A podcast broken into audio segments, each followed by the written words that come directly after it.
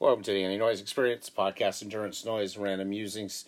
It's November 4th, 2020, about 4 in the morning here in Bakersfield, California. Of course, it's the day after the votes were put in for the election. The election's obviously not over, and uh, I won't even go into that for right now.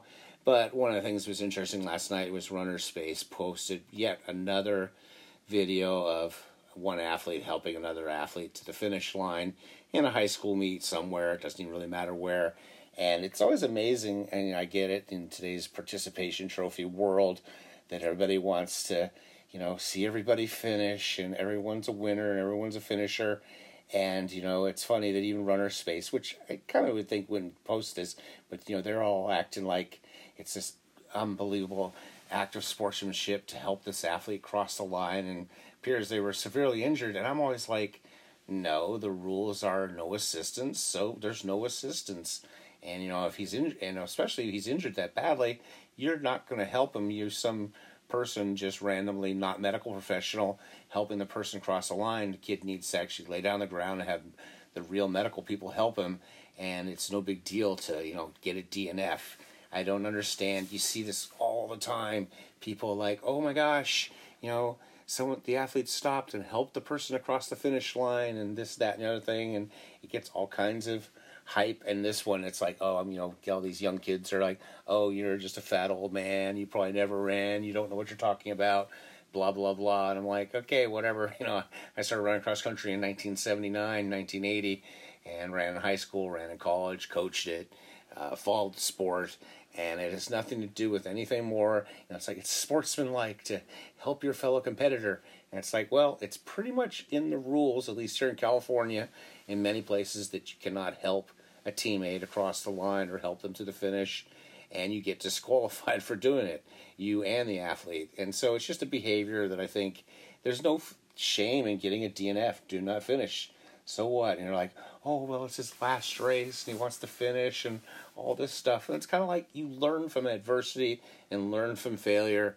And it's just kind of funny that, you know, it's like, oh, well, I mean, I knew when I posted that, you know, made my comment that these kids would all go batshit crazy, but don't really care. But it's just, it's like you constantly see this all the time. And the other part about it is, it's like if you don't like the rule, change the rule. But also, it's like, how do you decide, you know, how much help, when to help? You know, you know, it's just a slippery slope, and I know people hate hearing the word slippery slope, but it's kind of like, when do you determine this is, you know, acceptable aid? How, I mean, is it acceptable like this one there where, you know, his arm around the other guy's shoulder and he hopped and hobbled into the finish. But it's acceptable maybe to throw the person onto your back and run across the line. And, you know, and then you get to the point where like, okay, you know, it's a close race and you know, they say, Oh, cross country is a team sport. You're supposed to help your teammates. Well, you know, obviously if a person a runner's in distress in a race, and I've had this happen in ultras and stuff, you know, you stop and help them on the spot, but you don't help them come in the finish. You know, it's like in cross country, it's a team sport, every place counts you know what what can you maybe if your friend's not doing well can you throw him on your back and carry him across the line? And then you do you score as you know 21st and 22nd place? I mean it's just you have to have some sort of rules and it's okay that you know something happens during a race and you can't finish. You know if you can finish under your own power and you really want to hobble in even then it's kind of a, a questionable call. But just this constant like oh, isn't this wonderful? And these videos come up all the time, and every time I see them, I'm always like, eh, they both should be disqualified because those are the rules set up now.